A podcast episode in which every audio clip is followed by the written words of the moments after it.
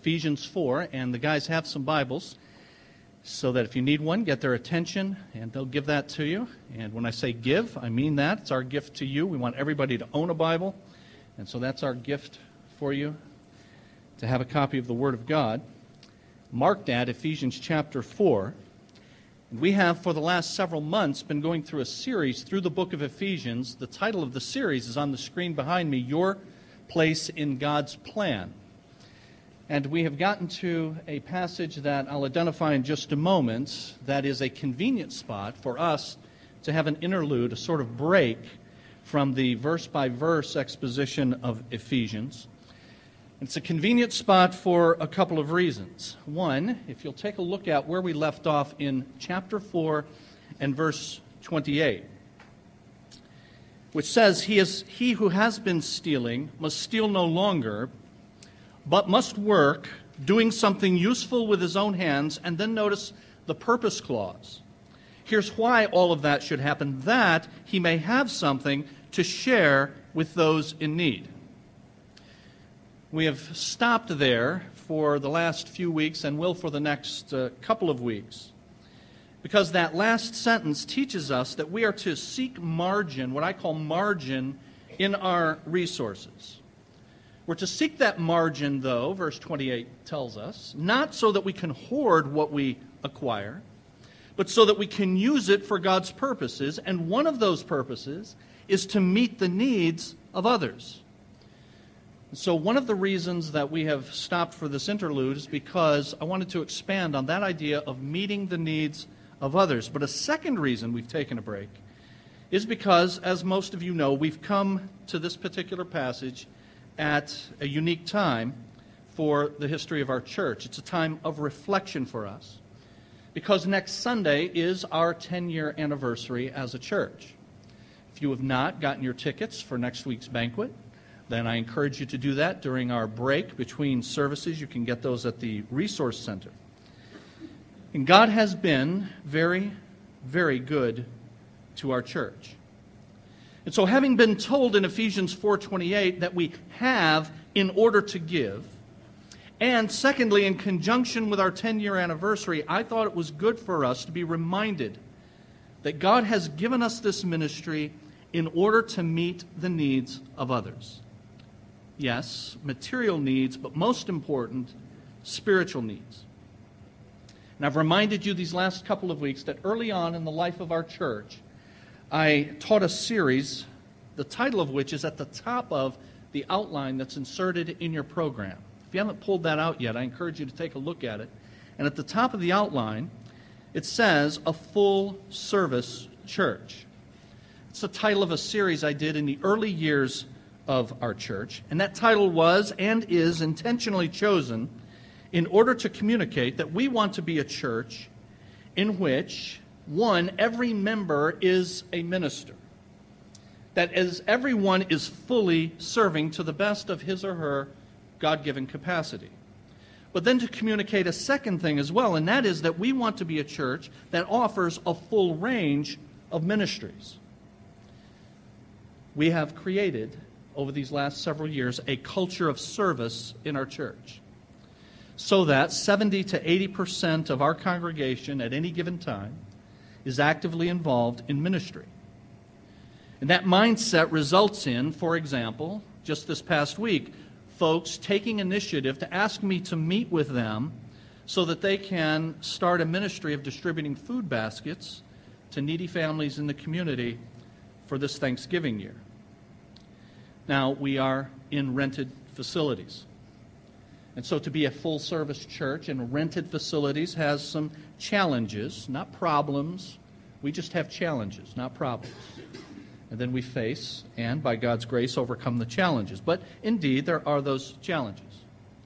We have to set up everything every week. Anything we want to do to the community, we're going to have to find a place to do that most often and set that up as well. So those are, those are challenges. And just as an aside, there are people who come in here every single week, very early, while you are still rolling out of the rack. They're here setting this stuff up the screens, the sound, all of that. And so I want to thank publicly all of them who do that. who serve the Lord in that way to make it possible for us to worship together and to, to sing together and to hear the Word of God together as well. And even when we hit a mishap with the microphone every now and then, I am still extremely thankful for the folks who set that up, and I want to acknowledge that in front of everyone. Now, we're actively working, though, on obtaining what we call a ministry or service center. And I committed to you at the beginning of this year that we hope to know what we are going to be doing in that regard as it relates to a ministry center or a service center uh, by the end of this year. At least know what we're doing for the near term by year's end. And so stay tuned and continue to pray uh, that God opens doors for that. But whether we're in rented facilities or those that we own, the ministry that God has given us has moved forward and will continue to move forward. And so, this is a good time for us to be reminded regarding what it means to be a full service church. Now, if you've missed the prior message, messages, then those messages, like all of our messages, are online at our website. If you look at the bottom of the outline that you have, it tells you our uh, website URL. You can go there, click on media, and then you can listen to past messages, and I encourage you to do that. Now, take a look, and you'll see the definition then of ministry and service that we've been using these last few weeks for this interlude on what it means to be a full service church. We have printed for you there that service takes place when divine resources meet human needs through loving channels to the glory of God. We've looked at the first two of the four principles in that definition. That service takes place when divine resources are used. And we've seen that the word that best summarizes the resources that God makes available to us as his servants is the word grace. We've seen from, for example, John 1, that the Bible tells us from the fullness of His grace we have all received one blessing after another. And I've said to you that the image here is like that of an ocean with wave after wave coming into shore in unending fullness of God's grace. And of course, grace is not something that we earn, it is not something that we deserve. But grace is something that we receive as God's loving gift, and then we share it with others. And so, in ministry, in service, we are to be conduits and not cul de sacs. We are to be distributors, not manufacturers. What we have to give, whether to meet spiritual or physical needs, comes ultimately from the gracious hand of God who is given to us that we may have to give to others. Ephesians 4:28. And so service takes place when divine resources, then we saw last week, meet human needs. Human needs are, as we noted, really unlimited. And therefore, ministry opportunities are unlimited. We saw that for all the needs that human, ha- human beings have, the most important is to be reconciled to God through the cross of Christ. And therefore, for all of the other ministries that we have now and will have in the future, our most important ministry is the ministry of the gospel. We can, and I believe we should, seek to show the love of Christ by helping to alleviate misery when we can in the broken world in which we live. We live in a very broken world. Broken relationships parents' relationships broken with their children, husbands and wives with broken relationships, friends who become enemies, broken relationships and broken bodies, bodies that have been abused by substance, addictions, disease. Live in a broken society. Doesn't know right from wrong does no longer hold on to the traditions that sustained our society for so many years. Those have now been jettisoned. And so we live in a, a very broken society in which the light of Christ can and I believe should shine through his love through his people. Human misery, this brokenness is universal, and so it offers unlimited opportunities for ministry. Notice, friends, these are opportunities. When you look at our society, you may be, like me, tempted to become angry. What we should do is say, Lord, look at all of the opportunities now to show your love and your grace in your world. Human misery, though we know, is ultimately caused by sin. And the remedy for sin is found only in the gospel. Our mission is ultimately to see people reconciled to God, the God who will one day, thanks be to God, end all human misery. Service takes place when divine resources meet human needs, and now today, through the third principle in that definition loving channels. The needs are met through channels, human channels, like you and me. That means that service, ministry, is not automatic. God provides the resources. God is the manufacturer, but He has chosen you and me to be His supply chain. God is the manufacturer, it's His stuff, but He has chosen. He doesn't need, but He's chosen you and me to be His supply chain.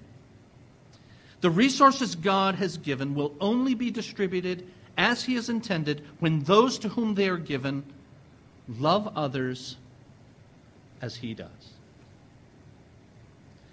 The things that He has entrusted to us, the gifts that He has given to us graciously by His divine resources, will only be distributed as He intends when those to whom they are given, you and me, see other people Love other people as God does. Now, if you care to jot these down, I have a couple of things that it means to love others as God loves. If I'm going to truly love, then I have to first see as God does. And I must see a couple of categories of people as God does. I must see others as God sees them, and then I must see myself as God sees me. If I'm going to love, I need to see as God does, meaning I must see others as He does, and I must see myself as He sees me. Now, first, I have to see others as God sees them. You know, I think there are what I call forest people and tree people. And, then, and there are a few people who are both. You've heard the phrase, he or she can't see the forest for the trees. It's a way of saying that someone may not see the big picture because they are so focused on the details. And so a, a, forest person can visualize and can dream and can see the end, but they don't always see the tasks and the people and the other resources that are needed to get from here to there. They see the forest, but they don't see the trees. That person's what I call a dreamer rather than a visionary. Nice dream, no plan to get there. Others are so lost in the details that they lose sight of why they're pursuing those details. And then some of us can see both in some settings, but not in others. I'm like that. In the church, in the ministry of the church, I can see the forest, the big picture, and I can see the details needed to get there. Some of you, some of you know through painful experience that I sweat the small stuff. So, anything that goes wrong on a Sunday morning, no matter how slight, I make note of and we correct. It may happen again, but not for lack of effort. We sweat the so called small stuff. I, I care about, and I think we should care about the details. So in the ministry of the church, I can see I can see both of those. But if I go to a nice, for instance, well-groomed park. Have any of you ever been to Jackson Park in Windsor, just across the, the bridge, in Queen Elizabeth Gardens? If you ever get a chance to go there, I recommend you do that. You'll just be amazed that any place could have a public park as beautiful as that for no charge. And it's maintained in this pristine, beautiful condition. And nobody messes it up. And there are no derelicts laying around or anything. You just get to walk through there and you're not afraid. But you have to go to another country for that. So we like to go there. We've gone there a number of times over, over the years. When I, but when I go into a place like that, I, I see a big, beautiful picture, but I don't see the individual flowers at all. Kim notices every detail, every flower, and what different type it is, and she, and she comments on all of them. Now, as a result of that, I can be one of those people who, as they say, does not take time to smell the roses or smell the coffee. As a matter of fact, I'm not very sensory at all sight, smell, touch. I don't take time to do it because I don't sense it naturally. Some of you do, I don't. Now, here's where that becomes important. I have to regularly remind myself that the waitress or the cashier or the parking attendant is not just a tree in the forest. I find myself very easily overlooking the person and focusing on the larger task get lunch, get parked, get out of the store, whatever it is. And I have to remember there are not just details or trees along the way flowers and puppies and coffee beans. There are really, really important trees called, called people who are made in the image of God marvelous, wonderful, hurting, sinful people. I have to be regularly reminded of that. And people, friends, are always more important than the agenda. People are always more important than the agenda. In fact, other than God Himself, people are the agenda. Jonah had an agenda that overlooked people. You all remember that? God told Jonah, Jonah, I want you to go and I want you to preach to Nineveh. And the Ninevites were notorious for their viciousness. And no, Jonah for understandable reasons, at least as far as that goes, did not want, want to go. And you know the story that he went the opposite direction. He was on a ship. God brought a storm. Those on the ship were concerned about the source of the storm. They identified Jonah as the reason. They threw him overboard, and he was in the belly of a great fish for three, three days and three nights. Now, that is often thought of as that's his punishment, being in the belly of a fish for three days and three nights. I wouldn't find that to be particularly pleasant, but it wasn't his punishment, it was his rescue. In fact, Jonah, by his own testimony, praises God when he's finally spit up on shore for having saved his life when he was, as it were, going down for the third time. God graciously saved this disobedient prophet's life who was heading in a different direction. But why was he heading in this different direction? Yes, the Ninevites are mean and cruel and vicious. And there was good reason to be afraid of them, but it turns out that's not the reason. Jonah had an agenda, and the agenda didn't include the Ninevites. Why? He doesn't like them. Yes, they're made in the image of God.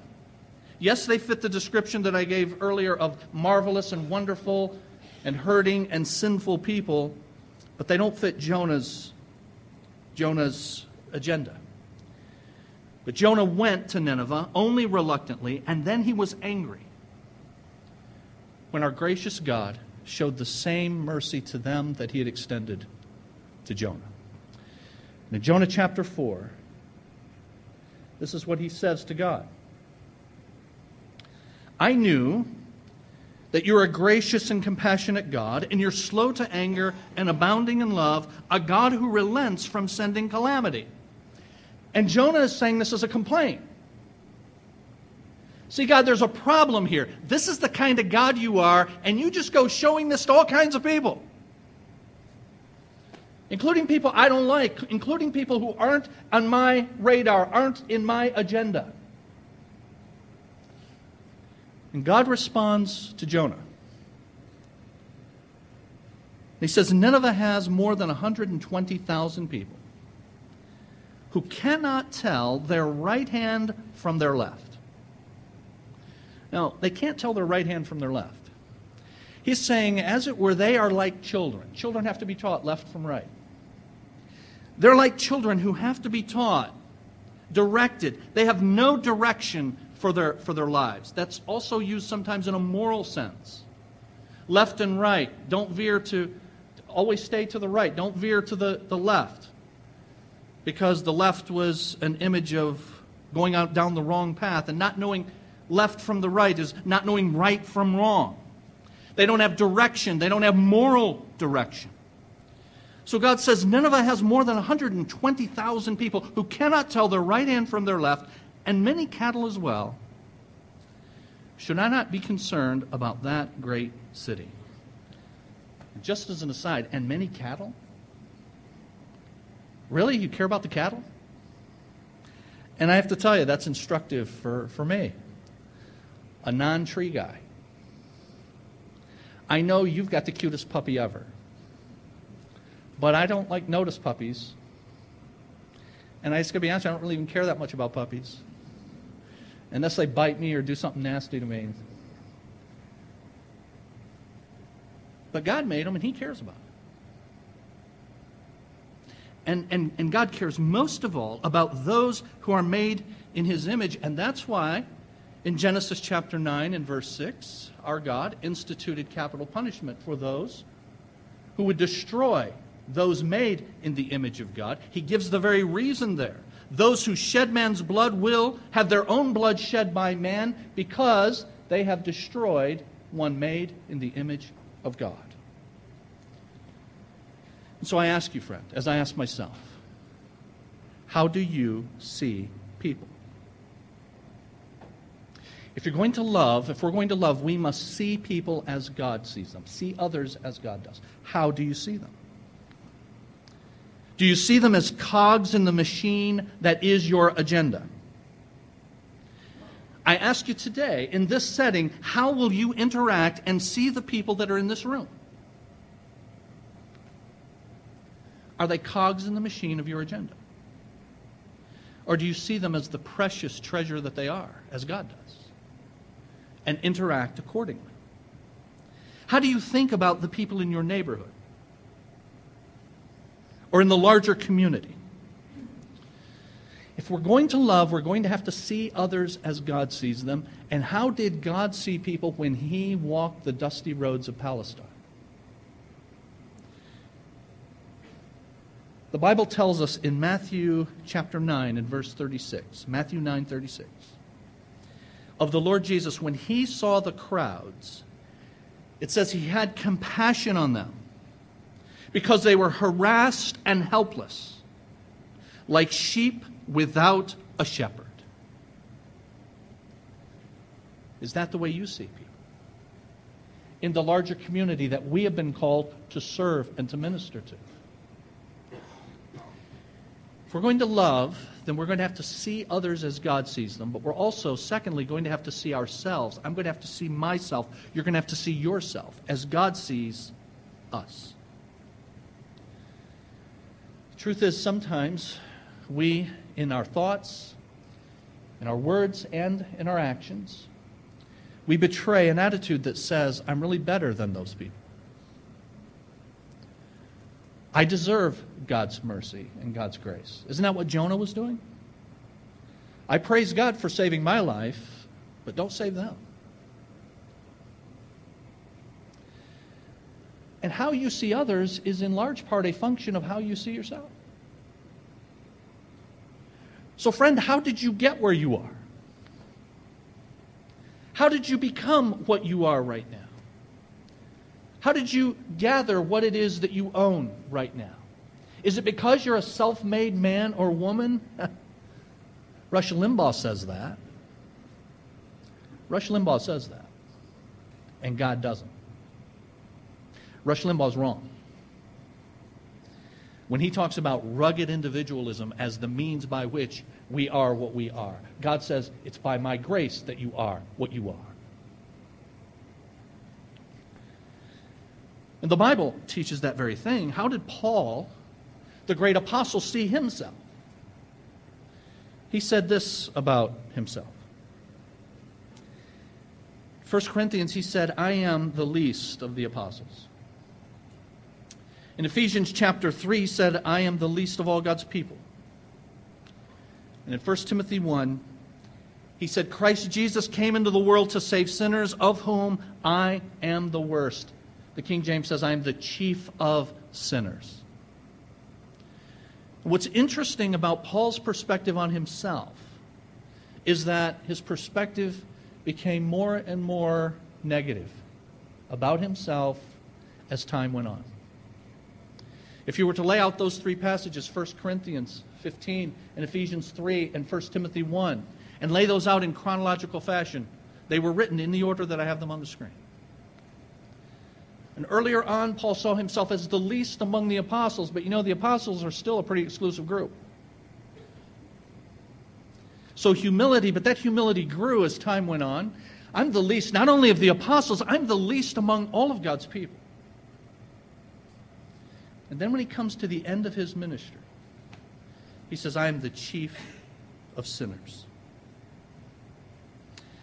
One way to test whether you see people through the lens of humility is to think about how you talk about others. So, the drug addict. Well, you know, if they had taken the path that I've taken, they'd studied hard, played by the rules, they wouldn't be in the predicament they're in. Now, let's be honest. We say those kinds of things. We think those kinds of things. Let me ask you how do you, how do you view homeless people? I've actually heard Christian people joke about homeless people and talk about how homelessness is sort of a cottage industry for some of these guys. And some of you may have said this. I don't have anybody in mind, but you may have. You've probably heard it. You know, it's sort of a sort of an industry. These guys, these homeless people are kind of entrepreneurial. They have a little business going on. I mean, they're just raking in the dough, begging for stuff. Now, I have no doubt that there are people out there who are playing like they can't do anything else and they're just living off the largesse of others. But friends, that is not, that is not by and large why people are homeless. And it is not for us to look at people who are in need and to simply say they're scamming you somehow. And yet, that's what even Christian people do. How do you view the unemployed? Or maybe I should say, how did you before you were unemployed? You see, it's really easy to see people as less than you when you're in better circumstances. And then when it happens to you. Or let me ask, how do, how do you view the immoral? We live in a decadent culture. We live in an immoral culture. I do not like that. I certainly do not like that. Paul didn't like it. Jesus didn't like it. But despite the fact that Jesus didn't like what the culture was doing and Paul did not like what the culture was doing, Jesus and Paul and we must love the people in that culture.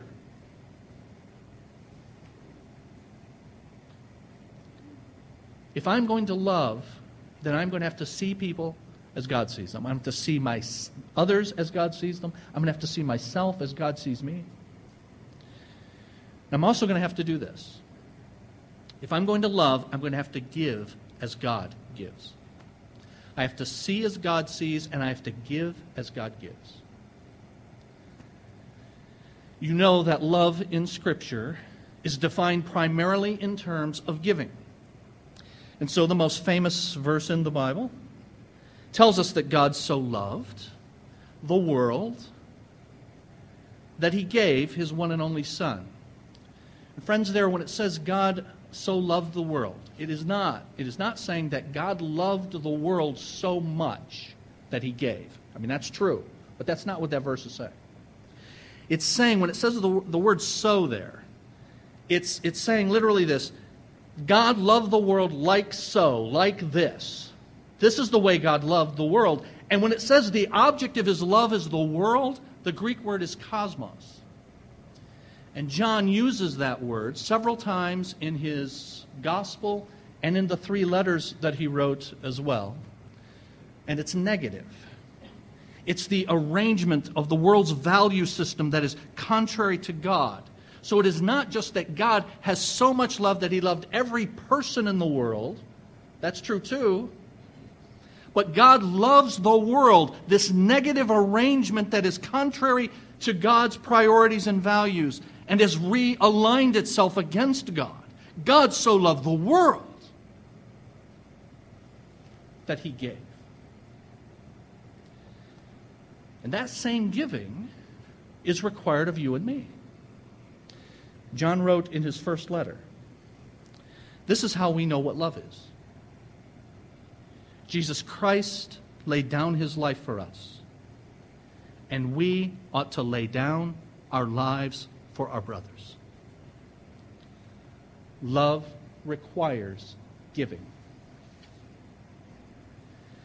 And not just giving, but sacrificial giving. Right? Isn't that what's being described here? I mean, laying down your life, that, that qualify? As sacrificial? So, what is it going to require to be given if we're going to love as God loves? We're going to sacrificially give of time. We're going to sacrificially give of money. We're going to sacrificially give comfort. Right? If you're going to love as God loves, you're going to have to give. You're going to have to give sacrificially, and that means giving time. That means giving money. That means giving up. Often it means giving up comfort. Now, why? Why do I say it means giving up comfort? Because people are a pain. The people that you're called to love and I am called to love are a pain.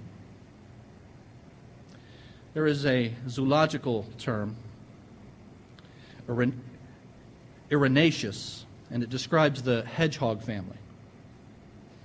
And people are sometimes like hedgehogs. The closer you get to them, the more they stick you with their protective quills. You want to help them, but if you do, you're going to get hurt. Serving God means working with people, and people not only have problems, people can be problems. Sometimes people fail to deal with their needs properly, and they grow these invisible protective quills to keep other people at a distance. And unless you really love those people, friends, you can never help them. It's going to mean sacrificing comfort. We saw last week that you and I must be rightly related to the needs of others. We can't be, we saw last week, blind to their needs or ignore their needs or use their needs as opportunities to promote ourselves. But hear this the people that we're trying to help might take any or all of those same approaches to their own problems. They might be blind to their own real needs. Or they might constantly want to go on a, a detour or they choose to ignore, ignore their needs and to blame it on somebody else. Or there are people who've learned to exploit their needs and, and thereby to get what they want from others. They can't afford to solve their problems because their whole lifestyle is built on those problems. That third category is probably the most difficult to help. You're going to be sacrificing comfort if you love as God loves because people are difficult. But we've got to remember that as loving channels of the grace of God, we've got to remember what Bernard of Clairvaux said. Justice seeks out the merits of the case, pity regards only the need. Justice seeks out the merits of the case, pity regards only the need.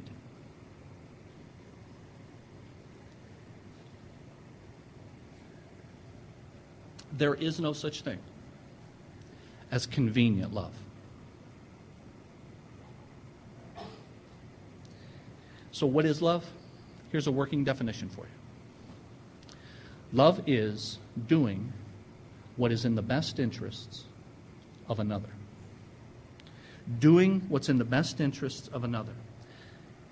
I believe that's true to what the scriptures teach as a concise working definition of love. It is doing and doing what is in the best interest of another, and having that approach keeps you from being an enabler in when you when you show your love.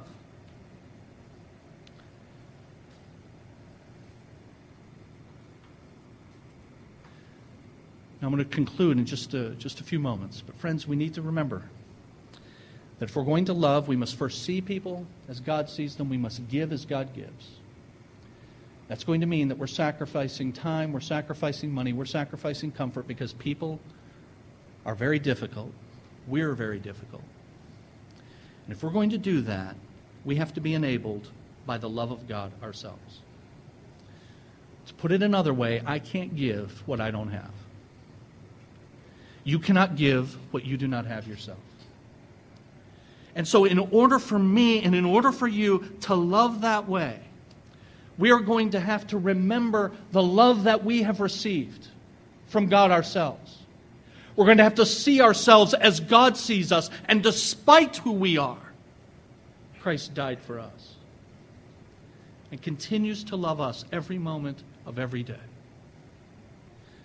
When I do that, when I remember the experience of the love of God that I have been graced to have, that you have been graced to have, then I can look at people as, I, as He looks at me. Then I can see myself as I, as I truly am, and no longer seeing myself in prideful, boastful ways that see myself as better than others. In order to love others, I must remember that I'm loved by God and I must love God. If I'm going to love others, remember I'm loved by God, who don't, and I don't deserve it. And if I'm going to love others, it's because I love God. 1 John 2:19 We love and sometimes some translations say we love him because he first loved us. The word him is not actually there. Now it's true that we love him, we love God because he first loved us, but it just says 1 John 2:19, we love because he first loved us. The reason you love is because you've been loved. And you will only love others when you remember the love that God has given to you despite the fact that you don't deserve it.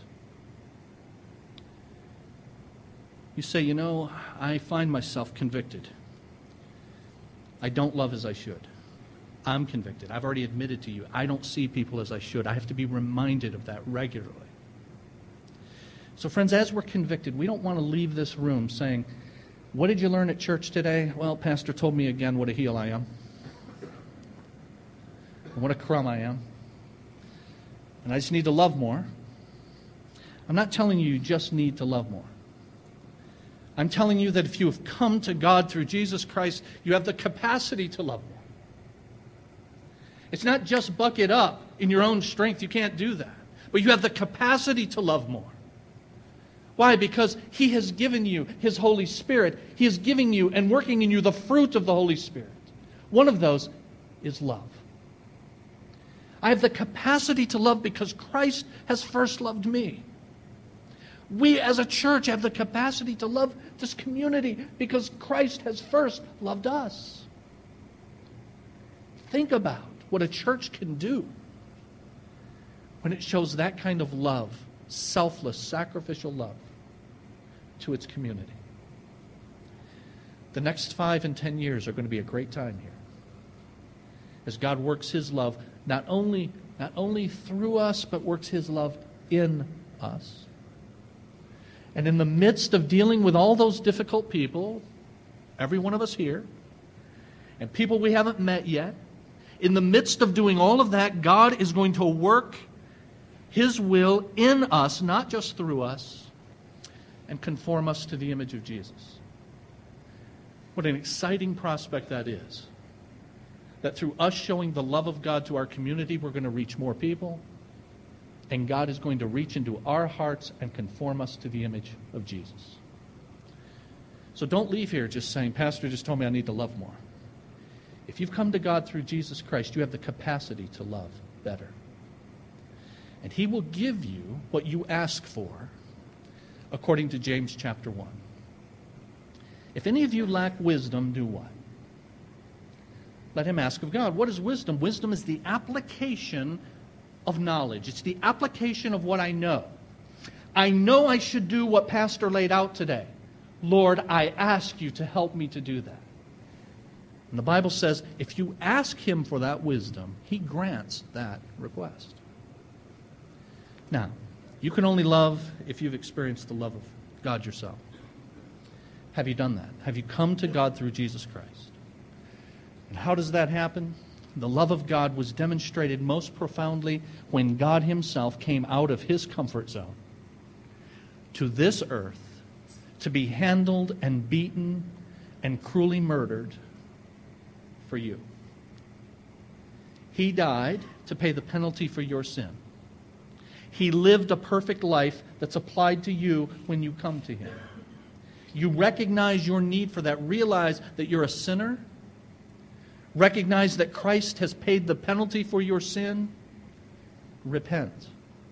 Repent means, uh, Lord, I've gone my own way. I'm going to go your way. I'm going to follow you. And you receive Jesus Christ into your life. He gives you His Holy Spirit then, so that you now have the capacity to love that you didn't have before. How do you do that? You ask. We're going to bow.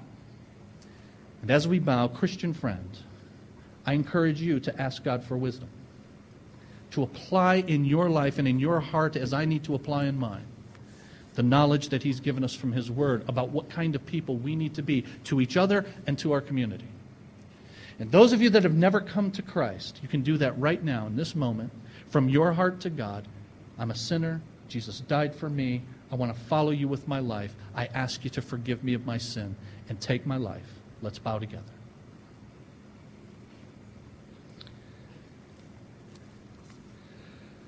Our Father, we thank you for this time together to be reminded of the love that you have shown to us. We thank you for the depth, the length, and the breadth of the love of Christ. And only eternity will allow us to plumb the, the wideness, the, the depth, the length of the love that you have shown to us. Lord, I cannot get my mind around how the holy God and creator of the universe loves me. But I believe it because Jesus has demonstrated it. God the Son has shown your love by giving Himself for me. Lord, I want to be like Jesus. We want to be like Jesus. And therefore, we want to love like Jesus. We want to give of ourselves for those that you entrust to our care.